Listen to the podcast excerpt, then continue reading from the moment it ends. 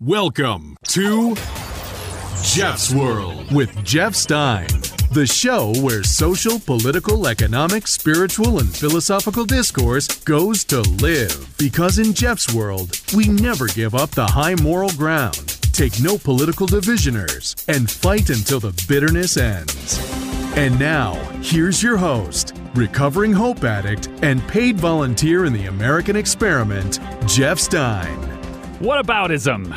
What aboutism? That is everywhere right now. We're going to talk about that. What aboutism is is the the classic pivot from uh, you know my guy is terrible, but what about your guy? And you can always that always ramps up when things get particularly bad for a situation. Uh, so, and it is getting worse and worse every day. It's all they got is whataboutism. I'm Jeff Stein with Erica Ferriston. Hello. Juan Velasquez put the show together. Executive Brian also putting it in the back backsides of this, the backstage area. Um, the whataboutism, I'm going to get that because obviously it's coming out with Harvey Weinstein and all this stuff, as well as uh, our uh, narcissist in chief. We'll talk about how or when do we separate a person's accolades from their monstrosities right? Uh, we'll talk about the Republican Civil War. It's going in a new direction, as well as some polling on the NFL racial justice kneeling and where it's going now. There's a new, the commissioner of NFL has weighed in on it, and that made everyone go all kinds of different directions. So we'll take America's temperature on that issue. How the rest of the world sees our gun violence problem and the humanitarian crisis that continues in Puerto Rico. Um, if you're not in California, you don't know that how we're kind of on fire uh, down here, up here, everywhere. Literally. It's, yeah, you know, and if you don't, just give you a little background for those out, out of the out of the state, because it, this is actually an anomaly for us too. you know, down in Southern California, we have wildfires all the time. You know, there's, there's, there's, you've heard me say the joke. There's we don't have weather here. We have four seasons, which is wildfires, mudslides, uh, award season, and car crash or car chase season. Uh, but up in Northern California, they don't usually have this kind of crazy wildfires.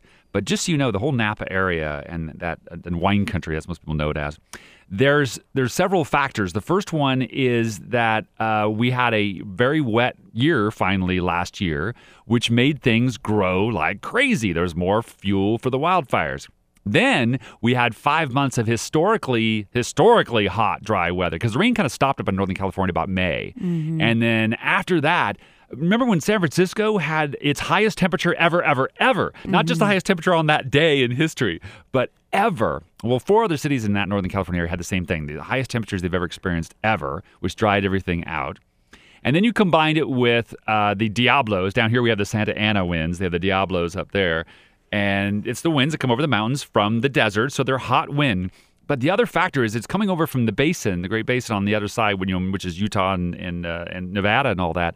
And that is all higher up. It's over. It's all 4,000, 4,000, 5,000, 6,000 feet. So the air is hot and already at a higher elevation, which then it goes over the hill. And when it comes over to the Bay Area side, it goes down a lot of uh, elevation, obviously almost to sea level, which heats it up and compresses it and causes it to get hotter and drier and faster. And so we have these 50 plus mile per hour gusts that are blowing through. And that's why once these fires started, it just, it was all the fire departments could do to just remove people. I've been watching it as footage. It's kind of hard to watch. A lot of people, and I understand they avoid it, and I get why you avoid it because it's tough to watch. Um, and I have my I have relatives up there. Most of us have friends or relatives. My aunt and great aunt uh, and then my uncle, they their houses completely gone. My aunt, who was in a assisted living facility, literally grabbed some a pair of underwear and her purse and got out. It was that mm-hmm. fast, uh, and that is entirely gone. Um, and it's it's it's it's interesting to see these reactions because uh, unfortunately, unfortunately, the media can't cover it very deeply and, and I get a little frustrated. You know, you just get this quick. Well, I think that the media, is, I agree. I, I don't think that they can't cover it very deeply. I, I read a Washington Post article that had some, you know, uh, factual coverage of it, many of the points that you brought up, you know, this, this, this, and that. But you will notice on mainstream media uh, they do not use the words or the phrases climate change or global warming. And that intentional omission of part of the equation starts to normalize right. these um, you know while while California has had fires in past it's not in these areas and they're not as big and disastrous yeah. and when you refuse to talk about the link between climate change in fact i was listening to um, Park Williams, a bioclimatologist from at Columbia University, and um, he was saying he wrote a 2016 report showing that global warming is responsible for nearly half of the forest area burned in the western United States over the past three decades. And that half is about the size of Massachusetts and Connecticut combined. Yeah. And, you know, the facts it, as you put greenhouse gases into the atmosphere, the globe warms, whether the planet is called Earth or some other name, and it's just the law of physics. Yeah. And there are things that we can do to address yeah. climate change and global warming. But if we don't talk about it, don't address it, yeah. And in the defense of the media, going which to are, happen more and more and more and more, right? Uh, I give a small defense only because we, the short attention span that we have, because the, the the the reporting has to be so fast and so quick. I watch these; they, they'll put somebody on who just lost their home, and you'll get this two and a half second clip of them going, "I've lost everything," and then that's it. It's like you you can't even feel the emotional weight of that, let alone have the coverage to come in and say, "By the way, uh, there's a bigger problem called climate change that we well, need to I think we're on. talking about two separate you know? things. You're talking yeah. about a very quick news clip. Yeah. Which would not be appropriate to have that. I'm to go read the Washington Post article. Go read all yeah. the mainstream articles. Yeah. Plenty of room to Uh, you know, add these things. The Weather Channel, you'll see them flash up, you know, dangerous floods and extreme weather, but no mention of climate change or global warming. And there is a link, which we can talk more about that, yeah, yeah. between global warming and these fires that are happening here and, you know, in Western United States. It's uh, it's painfully obvious to those who are willing to look at it. That's for sure. And uh, you know, again, it's going to be tough for these folks that have lost. I've never seen so many neighborhoods and houses lost that fast. It's just unimaginable, and uh, it's tragic. It's super tragic. Uh, but when we come back, we talk. I want to talk about that. I'll talk about also the way that that's just kind of accepted, uh, as well as how we're involving in the NFL stunts and Harvey Weinstein and these folks when we return to Jeff's world.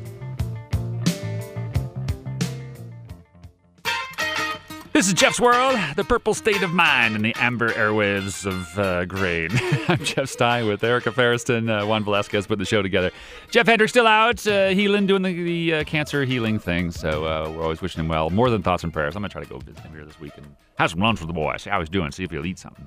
Um, the uh, uh, well, I was going to say, how do I how do I explain uh, Harvey Weinstein. Maybe I should just let Stephen Colbert. Want to warn you. I just want to warn all of our viewers at home. Some of the details of what Weinstein did are pretty terrible. For example, he apparently required some female employees to be present while he bathed. Which, yes, I know, which explains the job listing must type 90 words per minute and enjoy vomiting. but that is nothing compared to this next one. A local reporter in New York said Weinstein forced her to watch him masturbate into a potted plant. Pro tip. If you ever have dinner at Harvey Weinstein's house, avoid the fresh basil. and and there's more. There's more. And after the salad's been served, when he comes around the table, that's not a pepper grinder he's holding. Get out of there. Now, this is monstrous behavior that in a just world would not have been allowed to go on for decades. It is indefensible. Weinstein immediately defended it, saying, I came of age in the 60s and the 70s when all the rules about behavior in workplaces were different, and Weinstein's lawyers called him an old dinosaur learning new ways. Okay, A, that's no excuse. B, dinosaurs did not touch themselves in front of the employees. The T Rex's arms were way too short. Uh, and... always room for a T Rex joke.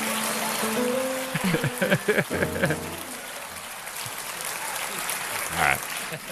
Now, coincidentally, this weekend was the one year anniversary of the Trump Billy Bush Access Hollywood grab him by the, you know, tape. And Trump was asked about Weinstein and said this I've known uh, Harvey Weinstein for a long time. I'm not at all surprised to see it. Well, he says they were inappropriate. That's locker room. That's locker room. Mr. room. President, saying locker room does not excuse it. That's Yeah. like Harvey Weinstein saying masturbated in potted plants. That's just greenhouse talk. Stephen Colbert, that's very nice. Um, so, man, I. Thank God you're a woman because I'm going to ask you a bunch of questions now, Erica. Because it's just you're just going to have to be on the spot and kind of play, uh, you know, for your gender a This little is bit. a lot of pressure that I I'm know. representing an entire gender. right? Um, uh, you know, but you you, you obviously uh, hang around with your gender, so you could speak for them in different ways. Like first of all, after that, the '60s, '70s thing. Like this happened in the '60s, '70s, so you know it was okay. That was not happening in the 60s and 70s. I mean, maybe there was like a little slap on the butt or something, but masturbating in potted plants. Yeah. Sorry. I don't know. Like, I mean, I watched Mad Men and that never happened in not one episode. and that was about as sexist as the show gets. Yeah. Uh, genderist, whatever. Yeah.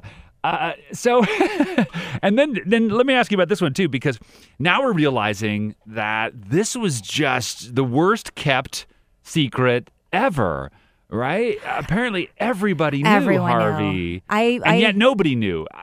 No, everyone. I so mom friends from preschool. My kids are now in elementary school, but Uh-huh. we started a um a a a poker club. So we would meet once a month and we would play Texas Hold'em, not for money, of course. No, of course that not. would yeah not be appropriate. um, but anyway, one of one of one of our friends, she was an actress, and she told me stories. I mean, this is years ago about, About her Harvey. encounters with her and Harvey. So, I mean, this kind of talk was happening at Mom's Poker Night Out. Right? You know, so It- it- everyone knew. Right, and then it's funny because now we're digging it up. We're looking for the history, and this is the great thing. This is one of the great things about our era. I think more both the- people like I think when with the Bill Cosby thing happened, I mean I think more people knew about Harvey Weinstein than than the Bill Cosby. Really? Yeah. Yeah. I mean, because what was Bill Cosby ended up? The count got to like fifty or something, and it is with there now with uh, with Harvey. But here's gonna let me play a little clip. Uh, Seth MacFarlane doing the Oscar nominations. This has been going around because he. This is back in 2012. so- The 2012 nominees for Best Performance by an Actress in a Supporting Role are Sally Field in Lincoln, Anne Hathaway in Les Miserables, Jacki Weaver in Silver Linings Playbook, Helen Hunt in The Sessions, and Amy Adams in The Master. Here it comes. Congratulations, you five ladies no longer have to pretend to be attracted to Harvey Weinstein. Boom! 2012. Exactly. And and and listen how long the laughter goes. They're still laughing. There's there there was a long uncomfortable right Harvey. I think for the people who weren't like in the know, but he Sure. had that reputation yeah. Of, you know, kind of being a lech, but not I, I mean so like kind of that reputation was huge, but I don't know, you know, on that scale how many people knew like how Right. like exactly what he was doing. Yeah, unless you were in the room. Right. Right. So let's talk about the whataboutism on that, uh, because the first one that comes out is, of course, the the the the right, the Trump supporters who rushed to the defense immediately started saying attacking anybody who associated themselves with Harvey Weinstein. You know, saying, "Well, see, you let your sexual predator live amongst you, totally cool." They didn't say it that articulately, and. I mean, does that even fly? No, right? I mean, it's I mean, it's interesting because until you started, you know, this show today, because I didn't know that we were talking about what whataboutism, and as Yeah. soon as you said it on this show, and and you talked about Harvey Weinstein, and in my head, I'm thinking, I I don't, I don't get it. Like, I, I, I, I just don't get the whataboutism. I- In this case, you know, Right. I, I mean, rape is just wrong. Just period. Right. It's just you, you shouldn't rape people. you shouldn't. Ra- There's the theme of the show today. You shouldn't rape people, and exactly, and and so that's why I'm saying that So they n- tried to do a what whataboutism because they know their guy is as bad or worse. This is the point that Donald Trump is as bad or worse than Harvey Weinstein, clearly. And so the all then all you have is what whataboutism. Well, we got to make it seem like they were they had their Not really. everybody we has- should just hold people accountable Yes, for we their should. actions. So to that end, because of course that was the first, you know, attack was well, you guys aren't doing it about Harvey. Oh yes, oh yes, they are. Uh, here's the, and, and it's funny because the fact that Trump it's not funny. The fact that Trump is the president, it's making the pressure on and the and the disgust on Harvey Weinstein a hundred times stronger. I think. I think there's so many people who watch what happened to Trump. And and he got away with it. Right. That now they're going double hard. Not that he doesn't deserve it. He does Right. but they're really coming down on him. And uh, he's now in Europe, if you didn't know, at a sex rehab place, which I assume he's in a country where he can't be extradited. Right. Uh, You know what I mean? Because I would not be surprised if if Convenient that that country has a sex I mean, rehab. I, right? I don't know if it is or isn't, and I don't know what their extradition laws but that's are. a good. You should be his uh, PR into- agent. Right. And speaking of his PR agent, here's the icky, icky, icky part. In addition to obviously, you know, if you're a woman, you know how icky men can be in their behaviors. But he had a massive machine of lawyers and PR people who would just bury women that he assaulted with uh, illegal allegations, smear campaigns, uh, assaults of lawsuits, uh, threats of lawsuits. They just would, and he would send this team out after them, basically. So let's take that down to a smaller level. yeah, So these people were paid yeah, to enable yes, someone to to molest, rape, harm, in this case, women. yeah, Okay. And so, you know, on the one hand, you can look at them and say, well, that's terrible that you would take that job. yeah, But you can see on their end the rationalization, well, I just work for the law firm. And this is the case that's been handing me. I just work for the PR firm. And this is the case. And I'm just doing my job. And to me, this is exactly the insanity Yeah. of capitalism wow. because yeah. profit is the almighty god in this free market right, uh, obsessed worshiping country and that's a perfect example of the you know the ills of capitalism you know what these people are making a profit so it's okay because the free market is demanding this price for these lawyers and these PR agents and then that person takes it well I have to work I have to pay for my kids food and right so everybody rationalizes because capitalism makes the case You could literally argue with this. I love where you're going with this. That you could literally argue that the more immoral the behavior that is being defended, the more it costs. Right? well that's true Which, which yeah says that okay, so then there's that capitalism. Well, if you want to. Uh, instead of instead of it being the other way, which would have been the more you pay for a lawyer, the more moral they are, the more upstanding. No, it's the more you pay for a lawyer, the more they're willing to table those. But right now you have you have scientists and and scientific information being suppressed on a massive scale Yeah. in mainstream media when it comes to climate change and global warming. And the reason why is is because CNN and the Washington Post and all of them, their big advertisers are the fuel industry. And they don't want that reported in the news. And so it's not. And so, where you'll see some facts, you're seeing huge omissions when it comes to these things. Again, why is that? Because of capitalism and profit, the almighty U.S. gold calf. So basically, Erica is teasing, I think, our next show, which will be uh, to really just dive into the money part of it, because that's obviously the, the the source of a lot of these things. And it's not the money itself, of course; it's our obsession with it. It's our obsession that money and influence are the measure of human worth. Well, I was going to say, in what you talk about, Yeah. people measuring their worth, and it's not just people; it's it's our whole society. So and- this is why Harvey Weinstein can lure, you know, young suspecting starlets up because no one, no, there's no other person would just go up to some guy's room and say, "Sure, let me, you know, t- talk to me and trap me," unless they had a massive incentive. In this case, it was money and fame, it was money and influence. I think one of the victims came forward and and she continued to work with him, and you know, she said it was her job, and she didn't couldn't lose her job, and yeah, it's it's really it's a hard one for the for the and this is the, the pivot I wanted to go to. But again, look at all the people that enabled Harvey Weinstein to get away with this. Yeah, this is, and that's where we want to pivot to. That is, is the people that are involved in it, because we have pretty much declared now that Harvey Weinstein's done. Uh, he will not be uh, welcome in any of the clubs that he previously found himself so belonging in. Uh, you know, they won't be doing. He won't be doing fundraisers for politicians anymore, which he loved doing. He won't be, uh, you know, working parties for the sole purpose of hanging around young, beautiful chicks. Uh, and he that is No, over he won't. and he will be treated that way. So if you're doing the whataboutism, Trump got away with it. Harvey Weinstein would Trump got away with it temporarily. president. He became president. this one lost the company of his own name. See the foreshadowing there. Donald Trump will lose the company of his own day, name someday. I don't know how or when, uh, but it will happen because this behavior comes around. Period. I, I, you know, I- tend to agree with that. That in the end, the truth does prevail, Yep.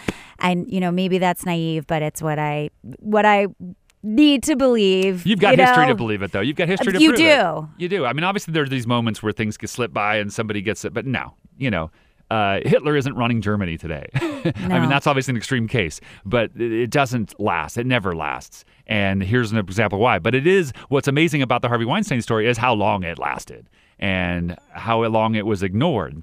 Uh, amongst people that you may not have expected to, and it's interesting too to see uh, how the answer me this one, riddle me this one. You know, is the women come out do you feel the difference between when a actress, whatever, writer, there's a lot of different writers and actresses and stuff who who was kind of unknown, I hate those terms, Right. uh, versus when Angelina Jolie and Gwyneth Paltrow comes out and says this. I think because of the society we live in, regardless of the topic, for example, the country singer who, you know, was pro the Cody Keeter or whatever. Yes, know. when he came out and said we have to have com- common sense gun laws as opposed to Juan over here. Yeah.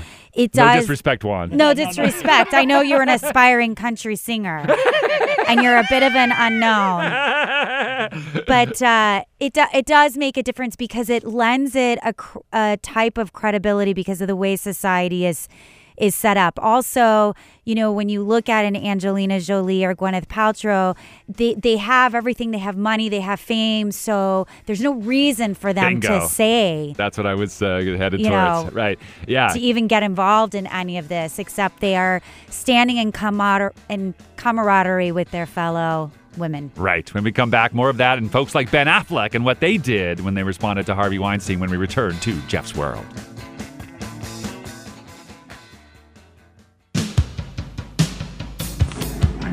Right now. What yeah, do we have to do here? Nothing. I'm gonna take a shower. You sit there and have a drink. I don't drink. Uh, can I stay on the bar? No, you must come here now. No. So you're listening to the, uh, I'll kind of have it playing in the background here, the audio of Harvey Weinstein, uh, you know, on oh, tape, assaulting a, a lady who uh, he had, uh, you know, picked out of the herd, so to speak, you know, and he was. Please, Uh, I swear I won't. Just sit with me. Don't embarrass me in the hotel. I'm Don't embarrass me. I sit know, with me. but I I don't promise. want to. I mean, look at that narcissism. Well, he too. wants her to sit with to just to make it clear, he wants her to sit with him while he masturbates. That's what's happening in Yeah. this clip. And uh and so and and, is and, and, and if you haven't been following this, a bit of setup. She did the right thing. Um, she went to the NYPD after she was first assaulted when he grabbed her boob and all this stuff, and said this happened. And they went, "Okay, we're going to help you out. We're going to get you a wire. We're going to send you back in." So they went back in, and she got the wire, she got the tape, and then Harvey Weinstein's powerful army of lawyers and PR people uh, made the NYPD say, I don't know how we're going to get this one through. And they just wimped out. They decided that there just wasn't going to be. They wouldn't case. have a case, They wouldn't have a strong enough case because he would be able to bury the actress, bury the everything. And uh, now, interestingly enough, since then, the, some of the NYPD officers involved, detectives, have said, you know, this was re- literally one of the hardest moments in their career. It was a couple of them, one of them in particular said that, said that to not prosecute this case absolutely burned us up. It's like, and they one said something like, it's like letting a child molester go or whatever. You just wanted it and you couldn't, and they're just, for whatever reason, I don't know the particulars. Obviously, there's a long story there too. But she did the right thing. And this is why there's this great Twitter feed I watched where they're going, where these genderists are going back and forth with these ladies, and they're- talking about how nobody believes us. They say, Why don't you report it? They say because nobody believes us, and then this, and they say, well, and then the, the, the male responded saying, "Yeah, I don't believe you on that either. I don't believe you that they wouldn't believe you." It's like, no, you just don't get it at all. They don't believe you, and I loved your point too with the the, the celebrities because it does make a difference. It, it does, and particularly in this field of entertainment, with there's so many young women wanting to make it in this field, and for some reason, that in itself in our society takes away their credibility because they're just like, oh, well, you're, you know, you're just a bitter, failed actress. You're just angry because. You know, you didn't get the part, or Yeah. you did this to get the part, so you should shut up Yeah. you know, I, mean, it's like either way. And you have to wait until there's an Angelina Jolie or a Gwyneth Paltrow before you go, oh, I guess he really was a slime. He wasn't just, you know, it wasn't these exploitive actresses. No, it wasn't exploitive actors. None of them were. Right. Maybe one out of a hundred of the one women he assaulted had an exploited bone, and then and maybe went along with it longer, like you said. Some people go along with it. So the going along with it part, right? What do you feel like you would do if you were in the office? And this was this was the boss boss guy, and he was as powerful as Harvey Weinstein, and you were observing this kind of behavior.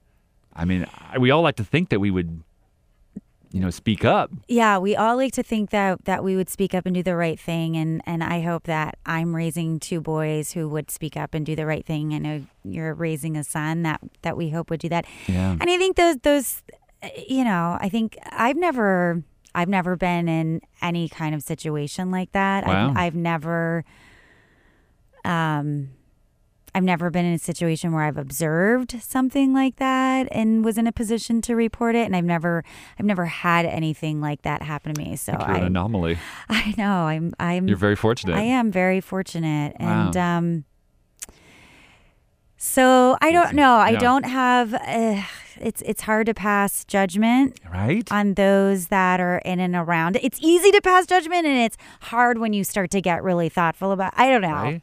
And it gets that thing I opened with, you know, where how can you separate the accolades from the monstrosities? You know, this other thing of because everybody's a mixed bag, right? Everybody's got their Not this faults. mixed. Nope, nope. These are when it gets clear. Harvey Weinstein's making it real clear for us. I thought it was clear when Donald Trump did it, but apparently not to a, a proportion of uh, folks You in know, this country. I mean, to when I listened to that tape of him with that young woman, I mean, I, you know, people are sick and they are ill, Yeah. and I, to me, that sounds that's doesn't sound normal to me. Not even I- I- remotely I- normal. And how do so you even get off on that? How does that even hot to you? Right, because don't most of you guys like to do that in private? I mean, well, in addition Like, to the oh, don't come in here. Hold on. I'm just, uh, hold on a second. I'm just Yeah. cleaning the, Right, right. the shower here, honey. I, uh, Yeah, generally speaking, it's a, uh we're more likely to be embarrassed by it than uh, than like, hey, come here, watch. This is really hot to me. But you know, uh, I don't. I try to judge people on their sexual peccadillos. It's all. It's mostly, mostly, of course, about consent. two consenting Right, adults. Yeah. right? I, but so, holy crap! How, how can you not only not want consent? This is what's beyond me with guys.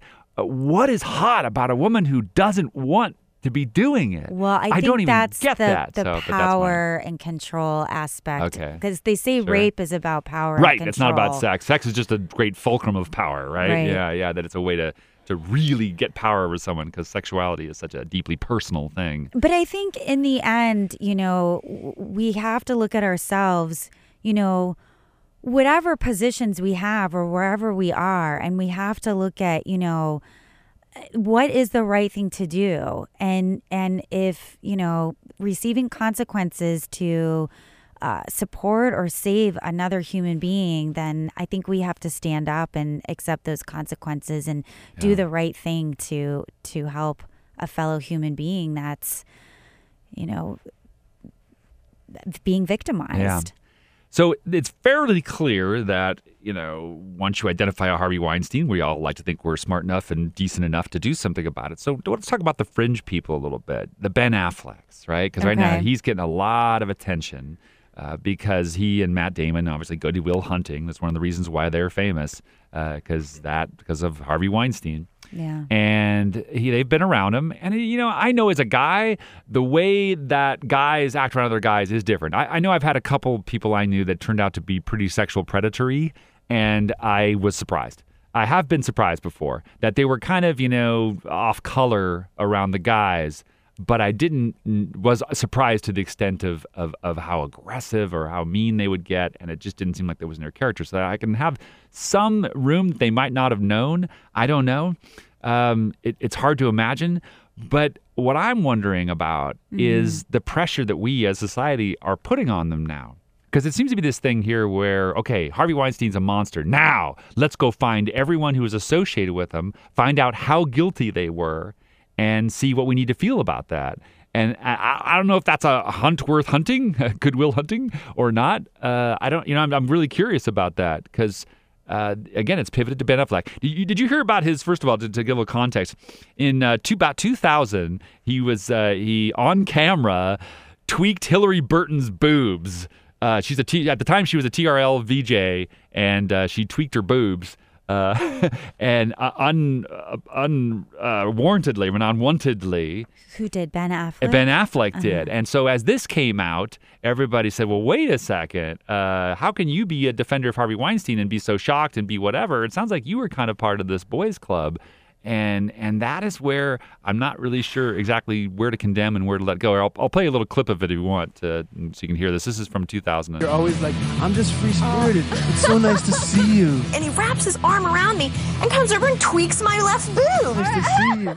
I don't know what happened, but Hilarie all of a sudden was like, ooh. I'm just like, what are you doing? And there was a little squeeze. I don't know. We played the tape over a couple times. Yeah, he pulled that move That's for sure. move, yeah. Some girls like a good tweakage here and there. Um, I'd rather have a high five.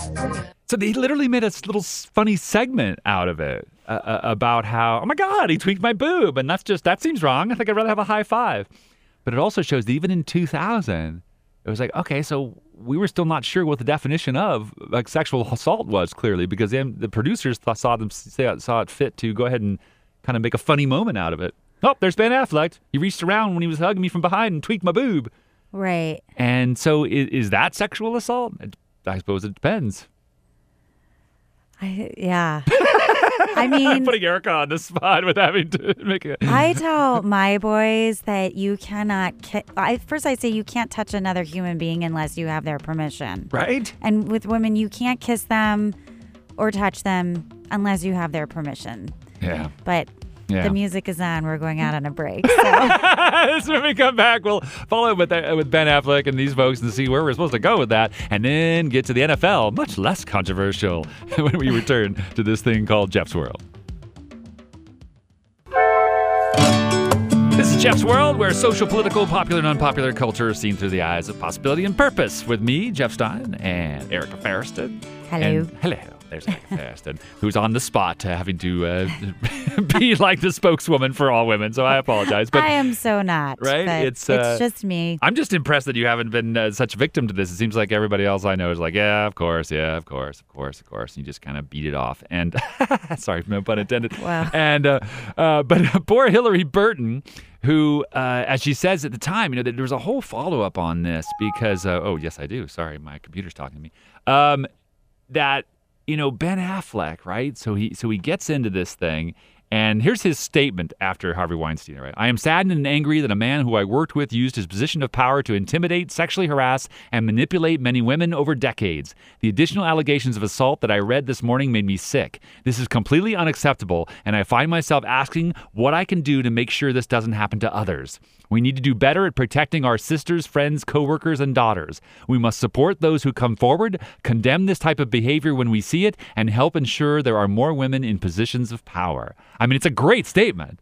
It is. It's a perfect statement. And and I applaud him Yeah. because it's a, it's a it's a strong statement that condemns the actions and then moves toward doing some positive things to support women. yeah. And and you know the fact that I guess several years ago when he was on a radio show and he he and the female DJ are fooling around and he tweaks her boobs to me that does not take away from the fact that he's most likely feels the way he does when he makes the statement yeah. and and you know goes out there and takes a stand he's not staying quiet right. He's out there Yeah. condemning this. And I don't know. We were talking off the air. You know, is that sexual assault what Ben Affleck did? Yeah. I mean, you know, you can't touch another person's private areas without their permission. But I think it's about context as well. Right. So what we were saying is, you know, while that that was wrong and he shouldn't have done it, it's different when you're with you know whatever a movie star or a friend and they do that than when you are like when your boss does it Bingo. when a person who has power over you Yeah. tweaks your boob Yeah. now you know now you're really like Yeah. in a victim role because this person has power over you Yeah. Now this thing with Ben got interesting. and just so we're clear i'm not condoning no, no. the boob tweaking that Ben Affleck did, but I'm just, you know, just kind of putting a difference between Harvey Weinstein and Yeah. what he's done and that incident. I mean, that's what our judicial system does is to determine context and intent and all these things. And I think you perfectly defined that there's a big difference in intent and context. And the context of being in a position of power is everything. I mean, I I obviously don't know, but if that DJ said to him, "Whoa, buddy, you crossed a line." My guess is if he was sober, because who knows? Right, there was a time. Not that there's any excuse, but Right. my guess is he probably would have been apologetic and Extremely, yeah. Me too, I think. hopefully not have done that again. And there's a difference too, because obviously, anytime you have a relation between uh uh people that are have a, a potential sexual interest or whatever, and then there's the, those steps towards as Again, still wrong. Don't tweak anybody's boobs Right. ever, any, ever, but as the, even if you're dating, unless know, you have their permission. Right. And uh, and then it's and they love it. Uh, so which is fine, I guess. Whatever. Again, I judge nothing. Uh, but yes, it's the question of permission. It's the question of uh, listening when you're told that the permission is not allowed. Listening is the major part. I think a lot of women would agree with that. It's like when we say no, you know, it's the old, oldest thing, but yet it has to come up again. So after Ben's statement, uh, act uh, Rose McGowan, the actress, of course, who was he reached a settlement with Harvey Weinstein in 1997 with an episode in a hotel room. And I'm sure the settlement included her being quiet about it. She uh, responds to, responded to his tweet that I just read you by simply saying, Ben Affleck, F U C K off. Ah, And, well, uh, okay, maybe there's more to the story there. And then uh, she also insinuated that Affleck knew about Weinstein's behavior toward women when she tweeted later, when she said, uh, she quoted Ben and, and tweeted to Ben with his quote where he said, uh, God, mm, God damn it! I told him to stop doing that. That's what apparently Ben Affleck said to to to Harvey Weinstein. So that was like his excuse. I told him to stop doing Yeah. that. And then she wrote, I got him. I told him to stop doing that. You said that to my face. The press, press conference I made was to go after assault. You lie. okay, it was a well, there you go. assault. More So- context, so You know? not not good. and then they followed it with saying, Hey, Ben, if you're so good, why don't you go after Casey? Because, you know, Casey Affleck has uh, some bad controversies. You can Google that for yourself. Oh, uh. In fact, that's one of the things when he did that movie Manchester to the Sea. It was a little controversy because there was this thought of uh, there was several women protesters and stuff that he shouldn't have a nomination, he shouldn't be involved. That he's Wow. got a Weinstein streak to him too. To what degree, I don't know. Hasn't been adjudicated. You only see what's out there in the Google world. But uh, so you got the brother uh, involved to too. Um, uh, and then just another person chimes in he also grabbed Hilarie Burton's breasts on TRL once. Everyone forgot though. And then Hilarie Burton responded to that saying, I didn't forget. It took me everything I had to laugh so I didn't cry. Oh, so well, there you go. You know, this has just been a weird. Uh, I mean, the, the the cool thing is, is that we're talking about it.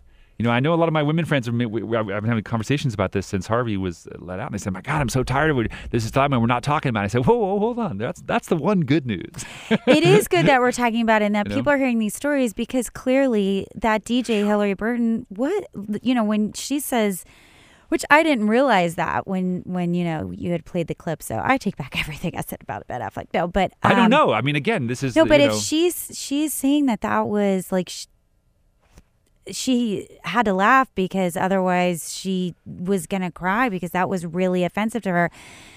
But it also shows, you know, we have to speak up and we have to let people know when they cross a line, it's not okay. And not that it's on Hilarie's onus to do that, but this is this is another area where we women have to, you know, Yeah, and and stand up. But we are, fortunately. I'd like to, I'd like to think we are. This is an example of it. The the the, the condemnation is fast and swift, and he's been removed from his company, and he's hiding in Europe in a, in a tra- re- retreatment program.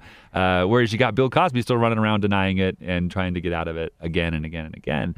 So uh, you know, and of course we have a president who uh, continues to be rewarded for it, so to speak. Uh, he's gonna, he'll definitely get his comeuppance. That's obviously happening uh, as we speak. But um, yeah, I, I, don't know what else to say. But as as a man, I can hear my some of my more uh, macho male friends saying well, then we're just never to have any sexual, you know, everyone's just to be all afraid all the time and we're all to be afraid of, of, assaulting each other. And, and, you know, and it's like, well, okay, all right, this is relax.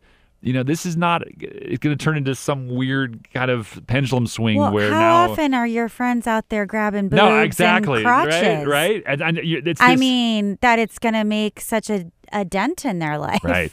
Well, the reason I think that that reaction comes out is because um, it, you start to feel like a monster as one of the one of the male problems, and I'm not making an excuse for this. Believe me, there's no we we made it very clear. I think this behavior is unacceptable. But um, you know, men get in their heads uh, some of this social crap from the other side. Uh, you know, it's like the, the simple version of that would be, and then we're getting a little deep here, but the simple version of that would be uh, woman naked, awesome. Man naked, oh my God, that's an offense. It's gross. It should be illegal. Okay, so then flip Right. that around for, Exactly. for your male friends. How would they like it at their job then if their male boss is tweaking their nipples Exactly. and, you know, grabbing their penises? They're not going to like it. Yeah, and it's also like you say, it's the intent. It's not just that they're these Harvey Weinstein's were grabbing their things because it was like, oh, let's just grab a thing. It's because they want they want to take that further and they Well, want to do. this is about subjugation, Yes. power, uh, ownership, right? ownership. It A thou- was- yeah, a you know, thousand not some odd too years. long ago, you know, wives were considered Yeah, I was property. gonna say with that. Yeah, thousands of years women were considered property, and it isn't until the last You you know, know, however many People years. with black skin were owned. yeah. And it's like your body is, I mean, it's what you have. The avatar you're operating, and it's the one you're stuck in while you're here. So you got to have respect, be respected. That's right. Yeah, because it's yeah, I know, and it's fascinating, and I love these these discussions are happening because they're exactly discussions that we're supposed to be having right now, and uh, I think we're going to be vastly improved by it, and I think Donald Trump should be really scared because. Uh, And trust me, if you get into a relationship, there'll be plenty of boob tweaking. that's right. If that's you're into, find somebody who's into it, and believe me, the two will come together. The law there of attraction will bring are- you together. There will be many consenting adults. who will who will dig it. Uh, it is so true. It, it's funny because you say that, and and men obviously very preoccupied with sex, sex power, the whole thing, right? They see it as equating. Why do you think uh, you know Harvey Weinstein, who's his wife, by the way, has left him? Uh, his wife of 10 years, who is, by the way, she's 41, he's 64. No judgment, but there you go. And so What number wife? uh, I don't know what number wife that is, uh, but No judgment, just curiosity. Eh, just curiosity. Um, but if that doesn't show you part of the society, why is Donald Trump married to Melania? No disrespect to Melania. I'm sure she's a wonderful lady, but um, you know, if she was marrying for personality, I'm surprised. Uh, I'm pretty sure she married for power and money. I'm sorry. That may be uh, harsh. I don't know. I'd love to hear from her and say that, tell her, no, no, I absolutely love his personality. He's the best, most decent guy ever. I would dig him no matter how ugly he was, you know, or whatever, or how bro- broke he was, how poor he was. If you, if you could see the look from Erica right now, the possibility of that being true. oh my God, please. And so, and then, so what's the male side of that? Men have this idea that they that their worth, sick idea again, twisted, part of the whole disease. And Harvey Weinstein had it bad. Their part of their worth is the what the youth and beauty of the women they're associated with, the grandeur of the women they're associated with. What I will say, uh, you know, clearly about his wife leaving him, I mean, she has self respect and she's Yeah. one that's like, you know what? This lifestyle is not worth this insanity. And it, she, I'm out, unlike all of his lawyers and PR people who couldn't do what this young 41 year old woman Lisa Bloom did. left. Yeah, Lisa Bloom Bloom left. Like Uh, recently? Yeah, just did. yeah, Yeah, but I know. Where were they? I know. I know. I don't know how you do that every day. I think it's incremental. It's the old thing where you know you stay in your prison long enough, they can open the door and you don't leave.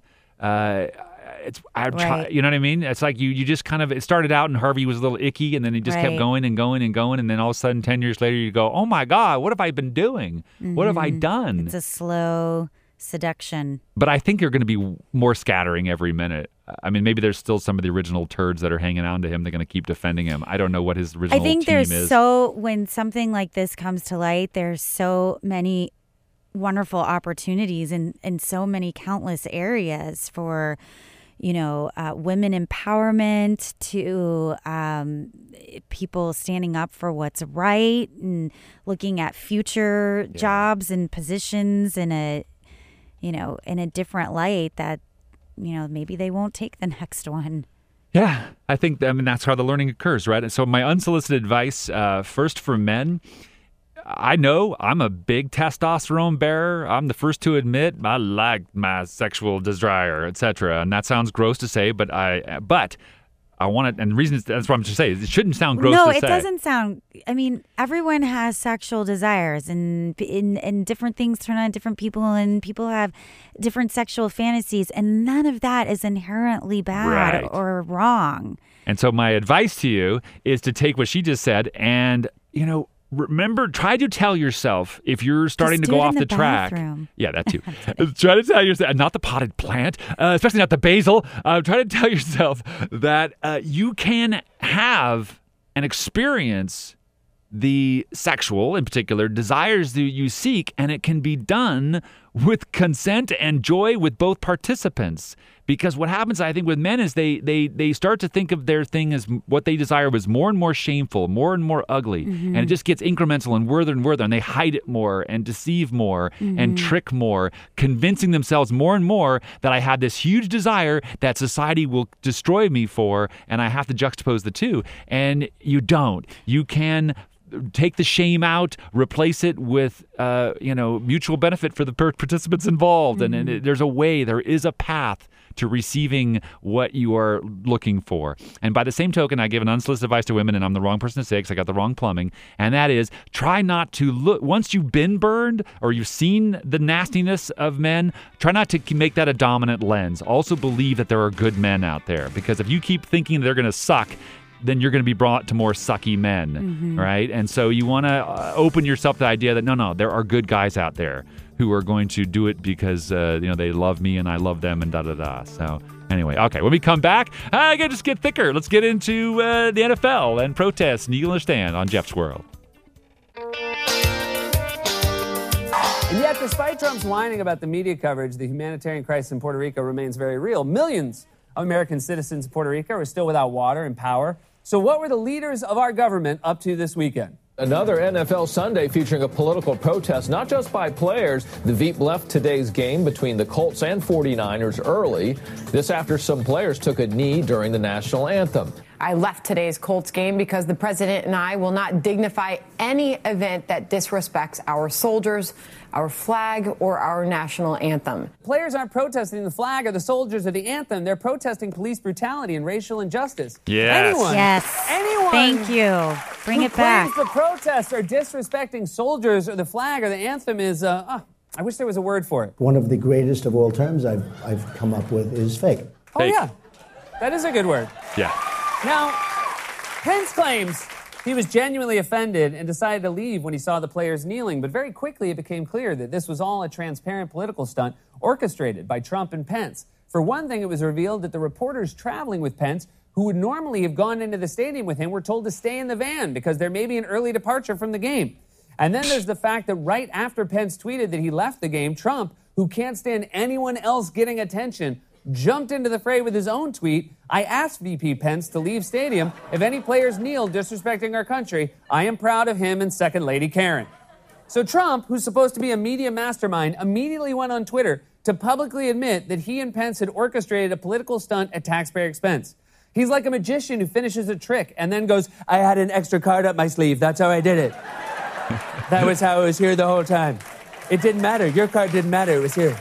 Soon it turned out that basically everything about Pence's stunt was fake. For example, on Sunday, Pence tweeted a photo of himself and his wife in Colts gear with the caption, Looking forward to cheering for our Colts and honoring the great career of number 18, Peyton Manning, at Lucas Oil Stadium today. Go Colts. Which would have been convincing, except for the fact that Pence tweeted the exact same photo in 2014 when he was the governor of Indiana. They are so bad at faking this. So bad. I'm Jeff Stein. That's Erica First, and this is Jeff's World. So bad. It's it's on it- so many, many- levels. you know, all of the, you know, when people are like, you know, in, impeach Trump, impeach Trump, and I'd say, okay, well, that would leave us with President Pence. Yeah. And they would be like, well, at least he knows how to be presidential. No. This is not presidential. no, no. He should be in Puerto Rico yeah, helping yeah. people who are dying three weeks later from because of the results of these hurricanes. This is not presidential. And so not only is he not presidential, he's stupid. Please tell. I'm what how would you use a three year old photo that you put I out there publicly? I know. Well, he doesn't go to Colts games because yes, he's a, we all know that. right. And and by the way, when this happened, for those who I don't probably know more about football than he does, and that's pathetic. You do. You do. Here's why I know you do. Do you know who Peyton Manning is? You heard that name? Mm-hmm. Okay. Peyton Manning, one of the greatest quarterbacks ever, whatever, certainly. You know, he's all over television. You can't miss him anyway, right? So the reason, quote unquote, one of the reasons why the, the, the fake reason why Mike Pence was there was because they were unveiling a statue. I go to Indianapolis every year for a convention, and I see the obsession. Not that you don't already know what it is; the people already can already observe it. But the uh, obsession of the Colts with Peyton Manning. Right. They were unveiling a statue.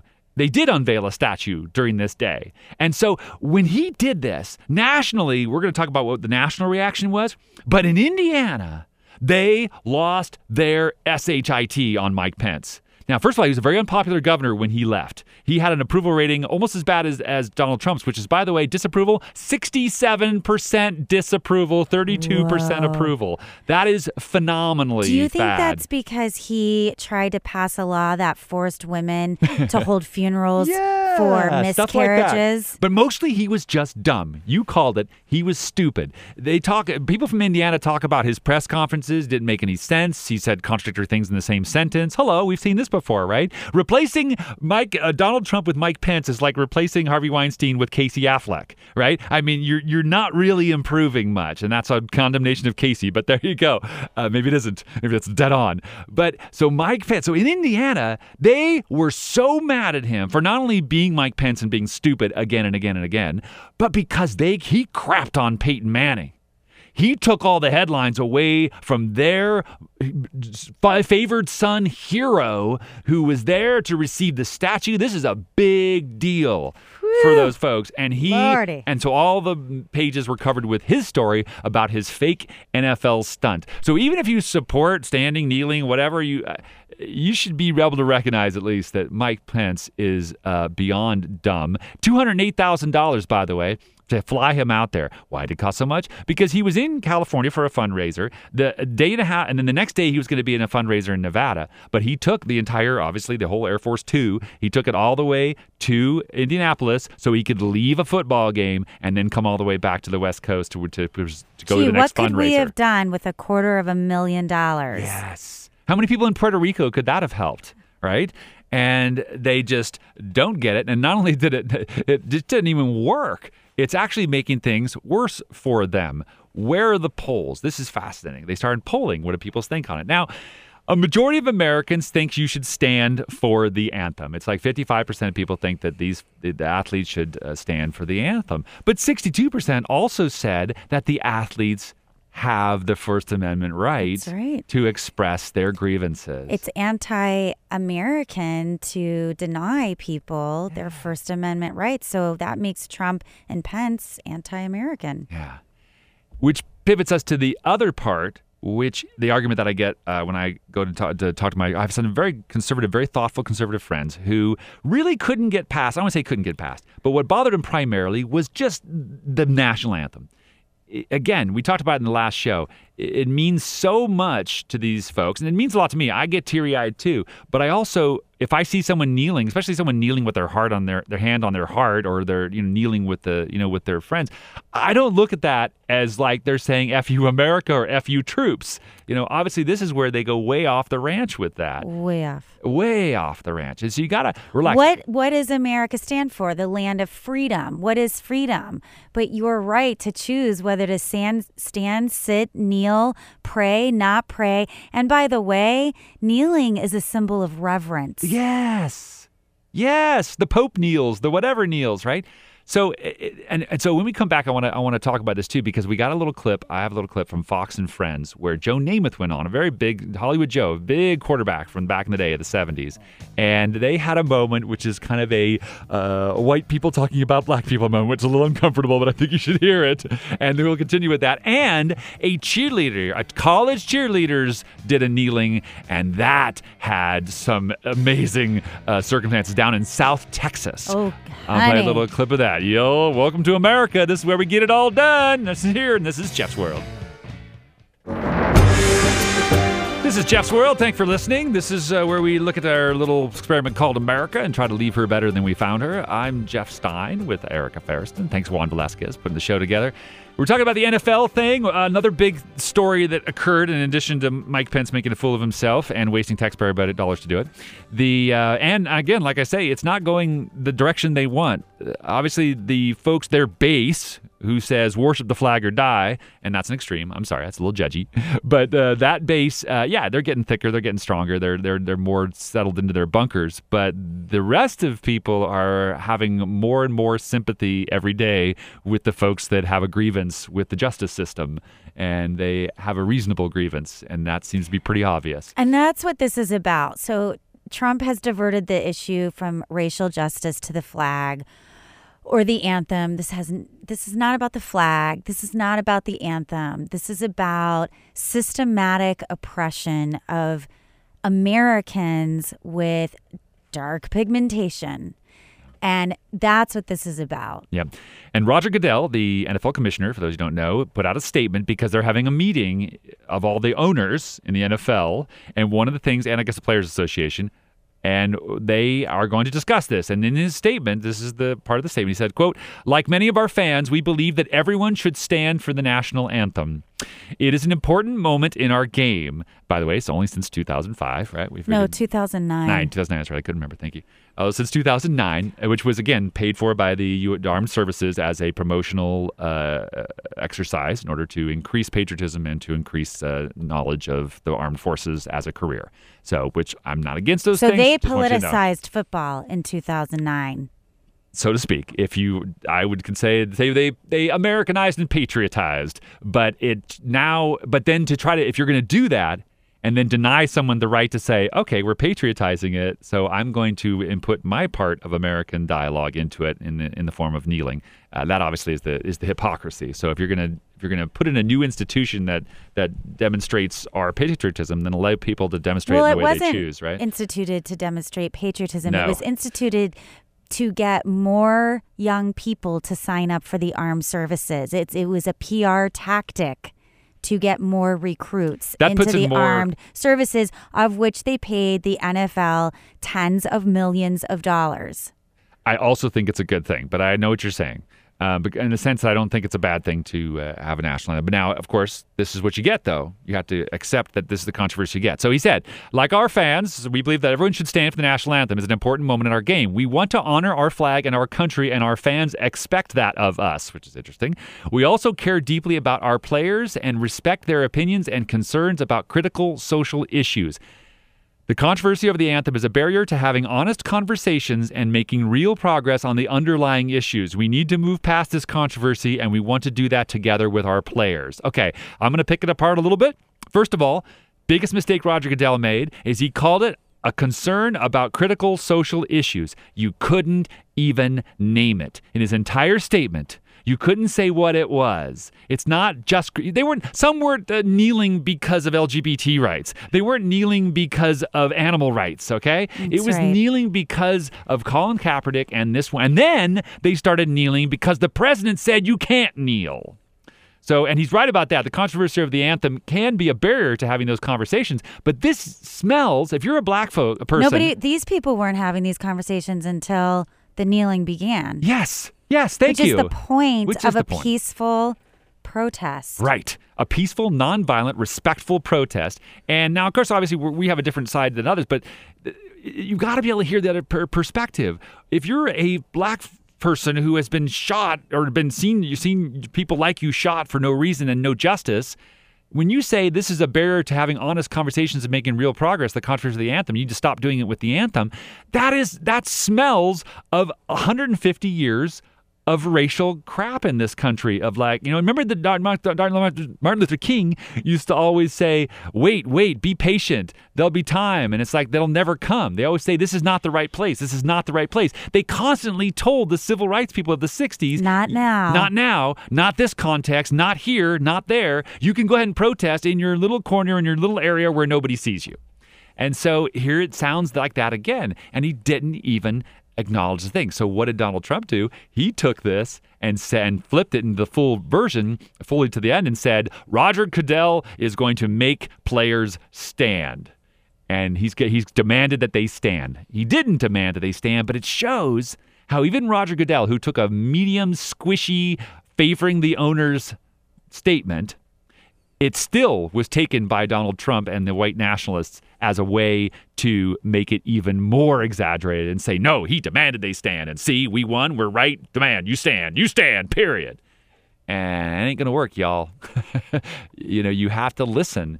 It's the same as with Harvey Weinstein. I you know, mean, this is absurd. We just saw in St. Louis where a police officer said on tape, I'm going to go kill that mother effer. And then shot and killed an unarmed black man, and then planted a gun, and then Made a story and it was good for was everybody. not was was not held accountable. Yeah. So- this is exactly why Colin Kaepernick started kneeling. Yeah. Because of these syst- the systematic racism that is ending in death in imprisonment of our fellow Americans. Yeah, this isn't just Donald Trump denying housing to black people. This is literally dying, you know, and that's bad too. But this has gotten got to the point where it was literally life and death. So you you blame somebody for kneeling, um, and I get okay. So the other part of it that comes out of it, and this we're pivoting to, the other complaint I get from the folks who are upset by the kneelers is that this is a job and you are required to follow. Like Jemele Hill, uh, the, the ESPN reporter who spoke out against Donald Trump, has been you know suspended, let go because she didn't follow the policies of ESPN, which is you don't tread into these different political areas. And so their argument, which I think is an argument just because they don't like the protest, but that's my little judgy side. Uh, but their argument is that because it's a workplace the employer can dictate whether or not you can protest while you are working. So, so if they worked for an employer that said um, you have to read the Quran every day, Thank you. there's their argument stands. Well, they would say that then I just wouldn't. And their argument would be, well, then you just don't take that job. Don't take a job where you're forced to say the no, Quran, but see, you would have to there's say the There's something called the First Amendment yeah, this is where it gets squishy. That- but you're right. that allows people to uh, kneel if they want to kneel or not say the anthem. Yeah, one of my friends who I was having this nice discussion with, you know, he's he had a, a job. He was it wasn't like he was in the NFL, and I said, you had employees, you expected them to do what you wanted them to do, but you're also your employees aren't on television. And that does change the dynamic dramatically. You are they're not figure your employees came in and worked, and of course they're not going to do a protest out in front of your own, you know, building. Uh, but you wouldn't allow that. But they're also How not did we ever get TV. unions? Oh my goodness. Right? right? I So- mean, employees protested. Right. How did we get the eight hour workday? Employees protested. it's called America. That's the, right. That's the difference between America and China. Yeah, because then you just do what you're told. Period. Always. Yeah, and this is again, if you talk about slippery slope, if you want to just keep giving employers absolute power over our ability to exercise our rights to dem- to, to have grievances, then that's going to be a problem. Now, how you have the grievances, that definitely is where we're going to argue it. And so I Bring in the thought police. Exactly. So Joe Namath, again, Hollywood Joe, famous quarterback. Y'all remember him if you know football on Fox and Friends. This is one of actually the more constructive uh, experiences. You'll uh, find it fascinating, but it is also a bunch of white people talking about blacks. so here we go. This is fun. Or, or, or it's going to make you disturbed. I'm not sure which. I think there's been uh, somewhat of uh, uh, disappointment with a lot of folks on how our country's been looked at, how our flag has been treated with, with respect. But going back to what Colin Kaepernick initially did, it was to point out some injustice that's being done to the black race or to people uh, that obviously, when you look, and I say obviously, some of these dash cams and shootings that were done to unarmed people and all, he was reaching out to try and get it more investigated. So that's where this oppression thing comes in. So he's sympathetic. But I don't understand the NFL owners. Here it comes. I mean, here we're working. If somebody walks across here with a sign right now protesting, excuse me, you're going to let them do that? Nope. No. Well, initially, when this took place, that's the NFL ownership. They own that theater at the time. They own that stage. Are you going to allow protests yeah. out there?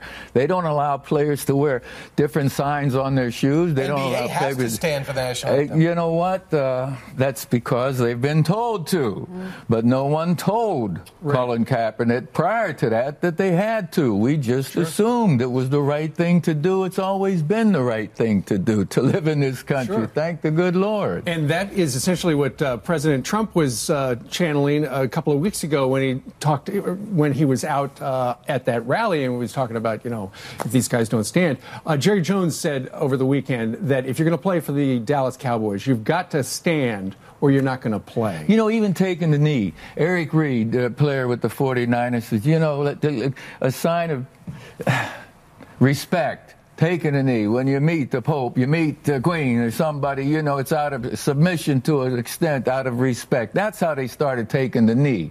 It wasn't.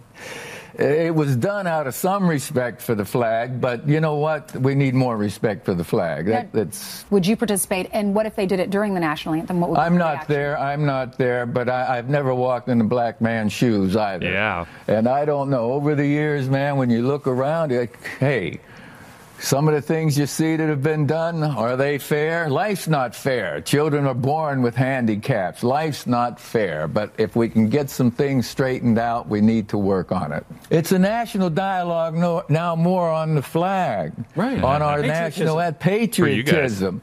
But the oppression or the unjust treatment of others has fallen in the background here. We haven't heard that part. So you disagree with Mike Ditka because he said there hasn't been oppression in the last 100 years.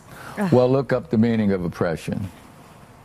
Look up the definition of oppression, and you understand that it's obviously taken place. Mm-hmm. Yeah. Right. Uh huh. Right. So, what would? To, go ahead.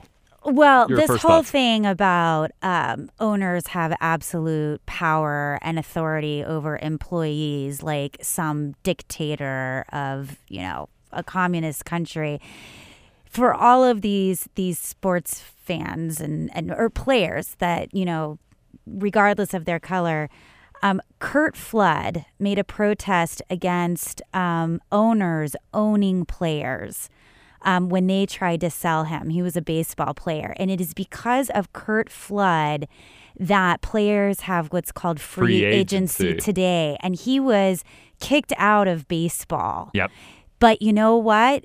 He he that was he stood up. He protested against this. Yep. Yep. And all of these, you know, sports players, white included, have free agency because of Curt Flood. So this whole thing of one cannot ever speak out, question, or protest a, a boss or an employer or an owner. I mean, look at Harvey Weinstein. There were so many employees that Who could not speak out. yeah, or you know, these probably these very same friends of yours that are, you know, trying to tote this line of the boss is the god and the king who shall not be questioned probably are all over Harvey Weinstein when it's like there are plenty of employees that, you know, it would have been great had they protested against Harvey Weinstein, had they picketed movies or whatever in protest of his treatment of women. And I, I hope there's there's more pe- more protests out there when when injustices are happening. Yeah. And you know what? For the owners, they can do the right thing and and join these people that are taking a stand. And it's interesting because you remember we talked about this last week. Jerry Jones kneeled and then stood up for the anthem to try to, you know, acknowledge both sides, so to speak. But then we find out, obviously, that he's, uh, you know, again, I hear my argument from my conservatives. He's not a he- man of great courage. Yeah, is basically what he's showing us. And you make a great when point. it gets too hot, you know, he can't take it. Yeah, the free agency is a great point because that freedom would not have existed if somebody hadn't basically said, "I'm willing to lose my job in order to fight for something that uh, to not be owned by owners anymore." And, Colin it changed it. Kaepernick has lost his His- job. Yep. You know, so that he- others may have their rights. and he's being denied his constitutional right to have a job tryout Yeah. because of his political beliefs. He's Yeah. Being denied an opportunity to try out for a job. Yeah, yeah. But he's going to be, you know, he stands with, uh, you know, Muhammad Ali and Jackie Robinson and Arthur that, Ashe, and, yeah. uh, and and yes, and and so when we come back, uh, I want to play that part, the cheerleader in KSU, called at the Southern Texas University, who the cheerleaders who kneeled, and what happened to them right when we return to Jeff's world.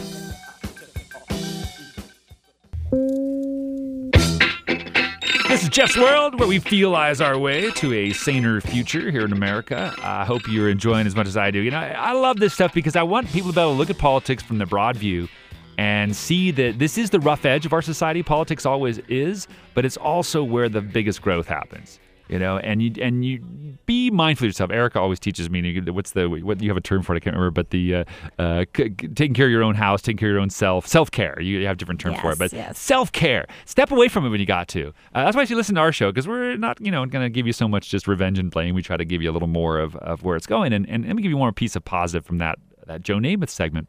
Here's a bunch of white folks who are a little tone deaf, you know, because they don't understand that, you know, when they say like, "Oh, the anthem, the anthem," uh, that shows that it has nothing to do. I mean, for the folks that are dying, it, it's a different subject, and that's. And, but at least uh, Joe was able to say, "Yeah, these folks are oppressed. I don't know what it's like." Good, and and they are. You saw how they argued with each other themselves, their own ideology. They tried it in their own little court there, and the answer when you listen to that was.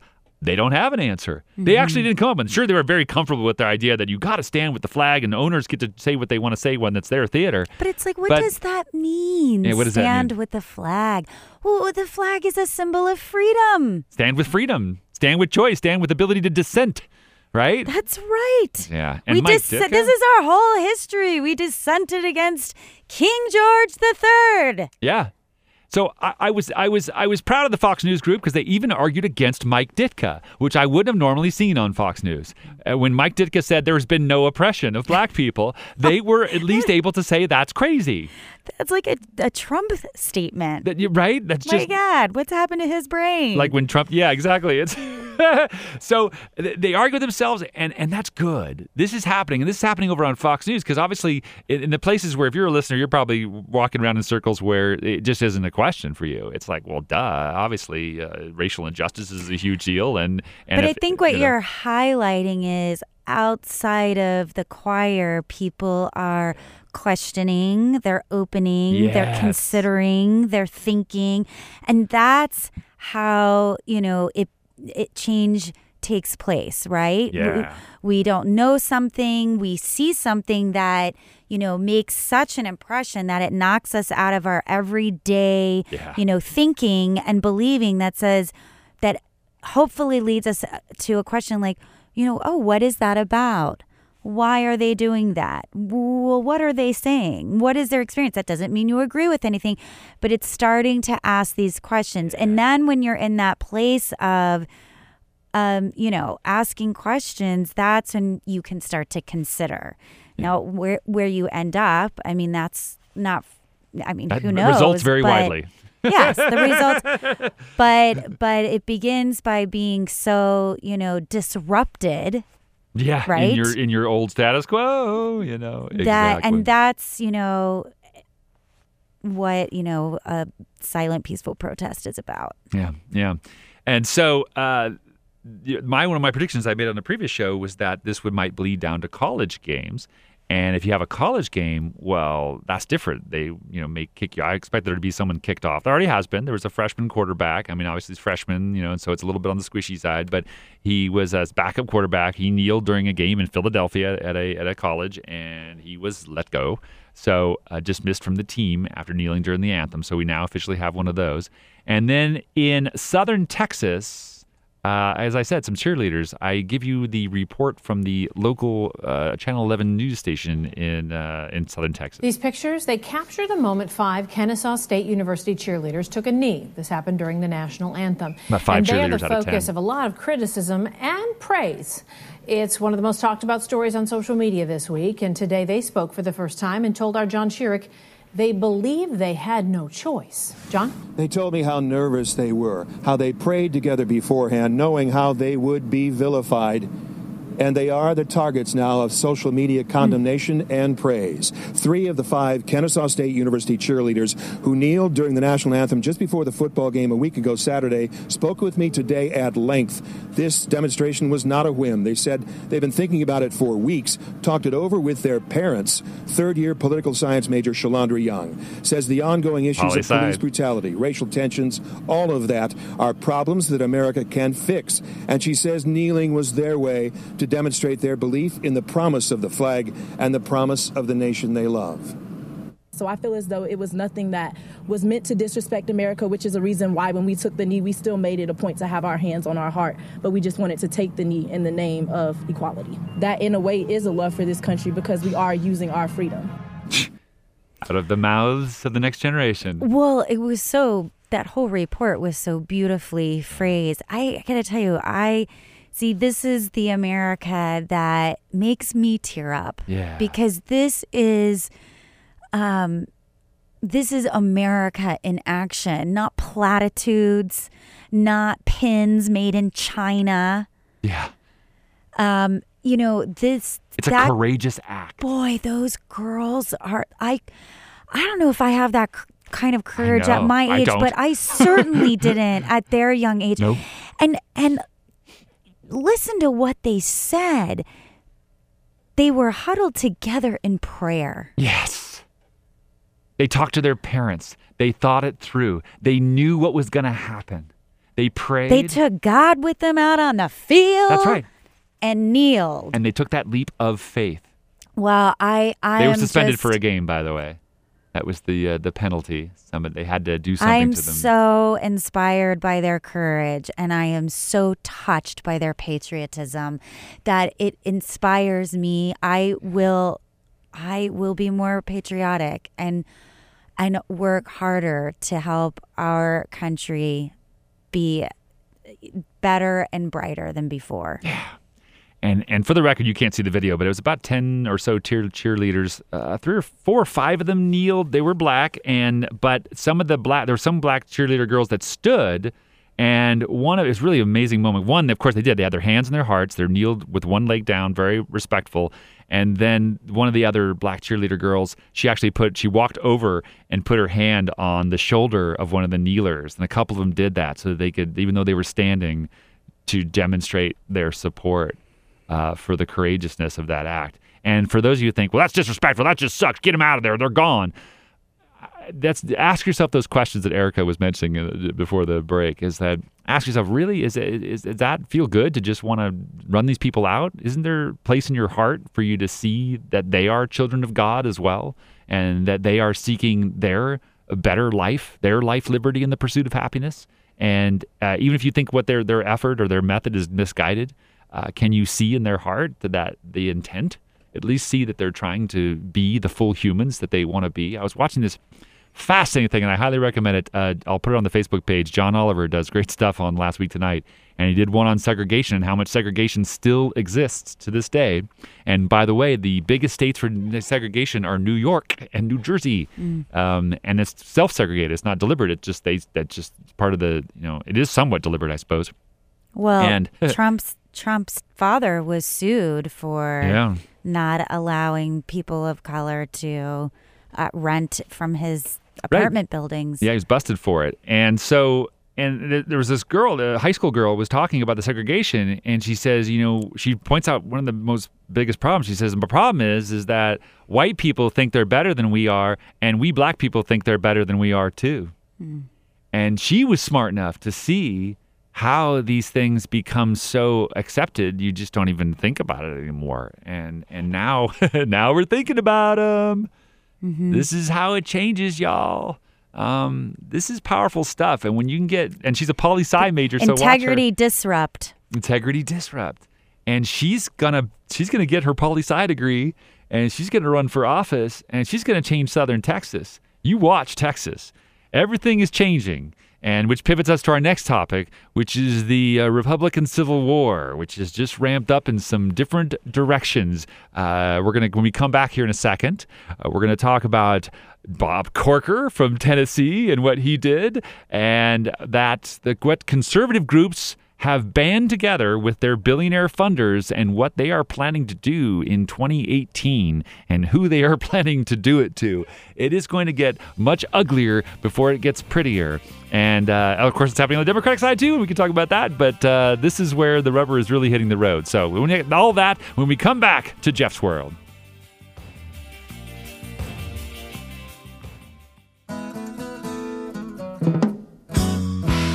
Uh, Senator Corker uncorked this about how badly Trump needs his advisors. I think uh, Secretary Tillerson, Secretary Mattis, and uh, Chief of Staff Kelly uh, are those people that help separate our country from chaos. And I'm pretty sure, pretty sure chaos is Trump's nickname for his iPhone. And in response. In response, Donald Trump tweeted, Senator Bob Corker begged me to endorse him for re-election in Tennessee. I said no, and he dropped out. Said he could not win without dot dot dot dot dot my endorsement. He also wanted to be Secretary of State. I said no thanks. He is largely responsible for the horrendous Iran deal. Also, and this is unforgivable, last year he worked very hard to get me elected. Thanks, Bob. now, here's the thing everything. Everything Trump just said is a lie. Corker's not responsible for the Iran deal. He led the congressional opposition and voted against it. Plus, Corker's chief of staff says the president called Senator Corker on Monday afternoon and asked him to reconsider his decision not to seek reelection and reaffirmed that he would have endorsed him. Yes, Corker turned down the coveted Trump endorsement. Something. the precious endorsement. An endorsement that's usually reserved for mail order steaks and good Nazis. good people on both sides. But. Hey, hey, I'm just quoting the man. But Corker is only a year away from retirement, and he's getting too old for this. So he tweeted, It's a shame the White House has become an adult daycare center. Someone obviously missed their shift this morning. Yes, missed their shift. The president probably missed his story time and didn't get to hear his favorite book, Goldilocks and the Three Wives. Uh, Stephen Colbert. I'm Jeff Stein with Erica Ferriston. This is Jeff's World. And uh, so, Bob Corker. And to get a little. It's funny. He's, he's funny. He made some knew? good slams. I'm telling Um, you, some people when they reach a certain age, they're like, you know what? I ain't got a lot of time left. Yeah, it's the Stop the BS. Yeah, it's a lethal weapon line. I'm too old for this. And so, Mm-hmm. uh, so just so you know a little background, because you ha- all politics are local. In the same way that when Mike Pence, uh, you know, fumbled the NFL stunt and it was covered in Indiana, if you read what's going on in Tennessee, where Bob Corker is, they talk about what kind of made him turn and what really is going on in his head. He is genuinely scared. He is on the Foreign Relations Committee, by the way, which means he's watching. He's he's been working with Tillerson. He's been working with what there is at the State Department because they haven't staffed any ambassadors to try to keep us from World War III with North Korea, which is why he sounded that alarm and said, "This is like no, this is, he's leading us into World War III." And he said, "I doesn't have the stability to be president." Article 25, um, babe. It's getting close because as you know, there's the suicide pact supposedly with Mattis, uh, Kelly, and uh, Tillerson, who all say that if he tries to fire any of us, we'll all uh, do something. We'll all stand unified, whatever that means exactly, and it's all conjecture. But what apparently really turned Corker, because Corker, because I went through and I found the clips of him endorsing Donald Trump back during when he was the nominee. They said, "Oh, he's a nicer guy than you think," you know, and all this stuff. What turned him was Charlottesville, as it turned out. That display of Nazis are all evil, it's prescient that uh, Colbert pointed that out because that made Corker finally go, What? Nazis are good people? White supremacists who want the death of Jews and black people are good people? Are good, you know, well intended? And so that is this is the beginning of the end for Donald Trump. How long will it be the end? Oh, it'll be long and slow. It's a very long, slow collapse. Yeah, I can't lie to you It's there. like alcoholism. right? Ugh. right? Like if we could just get him doing some blow, it would just be a much faster end. so That bottom would just come a lot quicker. Yeah. And here's why it's going to go faster. In addition to things like Bob Corker coming out and saying, nope, not done, um, they will not be able to get anything through. This is their first biggest problem. They can't get any tax cut through. They're not going to have any luck with any of that because they don't have enough people to get behind it. And meanwhile, where the Civil War has gone now is Steve Bannon is now leading uh, billionaires like Robert Mercer. Look it up, Robert Mercer. You can see how he funded. He makes Breitbart exist. He Mhm. funded Bannon. He funded Ted Cruz. He, He funds funded Trump. Milo Yiannopoulos. He gave many millions to Donald Trump. Ten million to Bannon. Ten million to Cruz. More than that. Uh, He is one of the. There's like four billionaires who are funding almost everything that they're doing. And these guys, and to give you an idea, Robert Mercer is a guy who's been on the record saying things like black people were better off before the civil rights movement. Uh, he funds the alt right. Uh, he's a guy that really is is he's a white nationalist, effectively. I don't know. I don't look at his heart, but that's what his words and deeds seem to be saying. He and Steve Bannon, they have said out loud, Steve Bannon said he's going to get rid of every Republican senator except Ted Cruz. And they're going to primary them all and use the billions that would have normally been spent to protect that Republican majority. And they're going to use it to get new candidates, including in Tennessee, where Bob Corker is. They've already got two different candidates who are willing, who are vehemently racist. That's kind of hard to say, but that's not really that far off. They have made statements like this that people are better off before black people were better off before the civil rights movement, and that women need to uh, not get paid as much as men because they don't deserve to because they're not as good as men. Uh, these are the kind of folks that they're they're bankrolling to run in Tennessee. And another one, of course, is Alabama, right? You got this uh, Roy Moore who's coming up. Meanwhile, Judge Roy Moore is in trouble. He just, uh, the Washington Post just released this morning, he was getting $180,000 a year for part time work at his charity, his Christian charity, which he told everyone he didn't collect a penny of salary for. He's made Mm. over a million dollars that mm. he's taken for himself from good-hearted Christians who gave money to Roy Moore to perpetuate the Chris. Remember, this is the Ten Commandments judge who got disbarred because he wouldn't remove the Ten Commandments, and hundred and eighty thousand dollars for A a, year, part-time job. Yeah, in Alabama. And he lied. and he lied about it and said I collected nothing. That that's like the the charity organization that Trump had. Yeah. When you know all that these people think the money's going to the charity, but it's going right in their pockets. Right. Yeah, Trump Foundation still hasn't given any money to the charities that he said he was going to give to. No, it's all in his pocket. It's just he keeps it. Uh, he if you had any other Congress, he would have been convicted already of the emoluments, of the emoluments clause and ta- making money off it. So anyway, uh, and now conservative groups like Bob Mercer and all these other folks, uh, like uh, the Senate Conservatives, you mean Fund, racist groups? the uh, Well, it's uh, call it what it is. well, they uh, are now like another For America, one of these groups. They have said that they are like here's an example: Ken Cuccinelli, the Cooch. Remember him from the Virginia Attorney General who uh, got anyway. Look it up, Google it. He leads now, of course, surprise, a the Senate Conservatives Fund. He's going to be part of this effort. And again, when I'm looking at this, most of the big money people are all getting on the side of getting rid of every currently sitting Republican. That's unprecedented. They said, this is the quote from Ken Cuc- Cuccinelli We call on all five members of the Republican Senate leadership to step down or for their caucus to remove them as soon as possible. It, and another one, David because they want more Trumps in there. yes. Well, you know, I know this is going to seem like a tangent, but No, I think it's something like 16 um like families in America own more wealth than fifty percent of all Right. of the wealth of I think that's fifty percent of all close to that. Americans combined. Right. And so this is one of those 16 families Right. or two of those 16 families. And they want to, whatever, increase their massive wealth because it's not, I mean, the multi billions that they have, I guess, just is not filling their spiritual hole.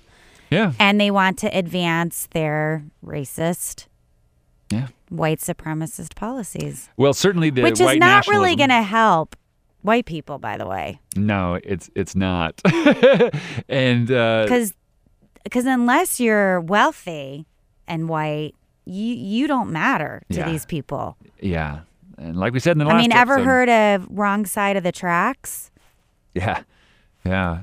So David Bozell, the president of For America, says if this was a football team and you'd lost this many times, you'd start seriously considering firing the coaches. We need to fire all the coaches. So th- these groups are going after McConnell, Ryan, all of them, with the intent of replacing them with what they think will be a, a- a solution, but they really just want to blow the place up. It's a classic thing that the Republican Party, my former family's Republican Party, has been suffering through. Is they only know how to be a victim and they only know how to attack enemies. They don't know how to actually be for something. And now you got Steve Bannon, who is the king of being against and not for anything and he's leading it and he has got the ear of at least one potentially two or three billionaires who are pretty much the funders of almost everything republican in the last Koch few brothers, cycles koch brothers Mercer might be one of the few koch brothers might be one of the few who don't go that direction we'll see um, I don't know. They're pretty fed up too that that that McConnell and Ryan can't get anything done because they don't understand why they can't get anything done. it's like they can't see it. They can't see that this is a completely fractured,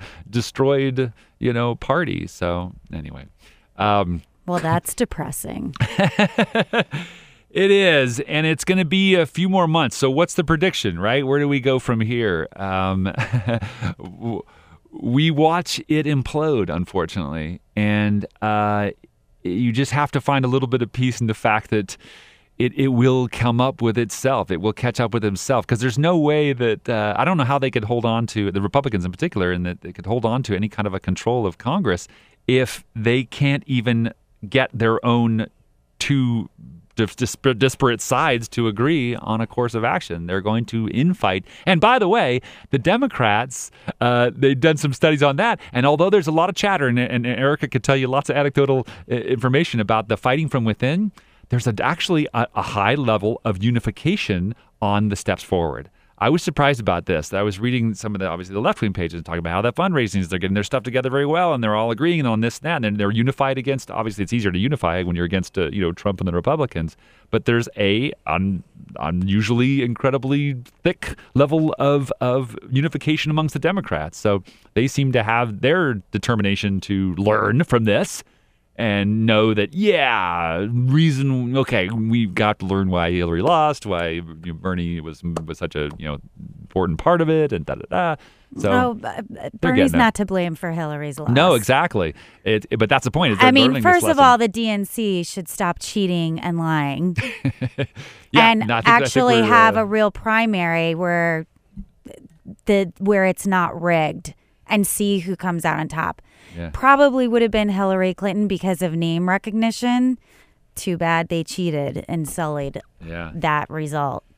and uh, by the way california's moving up the primary date it looks like so You know why? so they can be so they can be relevant It favors it favors the establishment. oh well i don't know I've because heard when you arguments. have uh, name recognition, you have a shorter time for an unknown candidate to either Mm. make up in funding That's true, or to make up in getting people to know who they are. So um, I think it's really unfortunate. Yeah, I mean that that's a long ways off. A lot's going to chat. Lots going to happen between now and 2020, including most likely a flip of Congress. Uh, you know, one of the things that the, the Cook political report. If you know who he is, he's been doing it forever, and he's he's like a uh, he, he was doing it way before Nate Silver was. Nate Silver's the little the rookie that came in and had some good big wins, but uh, Cook's been accurate for a lot longer than he has, and. First of all, he gives it a toss up whether the Republicans can control the Senate, uh, which is pretty amazing because if you look at the who's up, uh, most of the people that are up for reelection in 2018 are Democrats in red states. Uh, it's pretty safe as far as election cycles go. It's a very safe Senate for the Republicans cycle. But he still puts it at 50 50. And in the House, uh, he's predicting 40 or 50 seat swing, and they only need 24 or 27. So Has he looked at a district, at a district map and how the lines are drawn? Yeah, even with the current gerrymandering, he still Mm. expects it because, first of all, he's doing one of the big statistics he uses is that. You're just uh, talking about the Senate right now? no, I'm talking about the House too. The House. Oh, okay. Yeah, no. He says the House should be 40, 50 seats at least, uh, swing towards the other direction, uh, which is not that uncommon in the first place because the party in power tends to lose anyway. But with he says with a president with a 67% disapproval, he says you usually lose 20, 30 seats when you have a, uh, a of only a 50 or only a 50% approval. Well, And he's got goodness knows 32. these these people have been so good at predicting political elections. We should all uh, put our money on Cook's report here. So that's about does it for Jeff's World. Uh, what I am going to do, though, because I, I wanted to get to a couple things, I'm going to tag on the end of the show for the internet listeners. Uh, one, you got to hear the piece from Eminem when he ta- did a freestyle rap at BET, which you probably missed about Trump, which is unfreaking believable. And I also want you to play you uh, something from Dutch television. And it will show you what they think of America's gun problem. We will tack that on the end of here. And thank you so much. She's Erica Ferriston. I'm Jeff Stein. Thank you for listening to Jeff's World. This has been Jeff's World, the social, political, pop cultural discussion show that looks at life through the rose colored eyes of the almost criminally optimistic Jeff Stein. It's the calm before the storm right here. Wait, how was I gonna start this off? Oh, yeah. That's an awfully hot coffee pot. Should I drop it on Donald Trump? Probably not, but that's all I got till I come up with a solid. Got a plan and now I gotta hatch it like a damn Apache with a tomahawk. I'ma walk inside a mosque on Ramadan and say a prayer that every time talks, she gets a mouth. Ah, I'ma stop.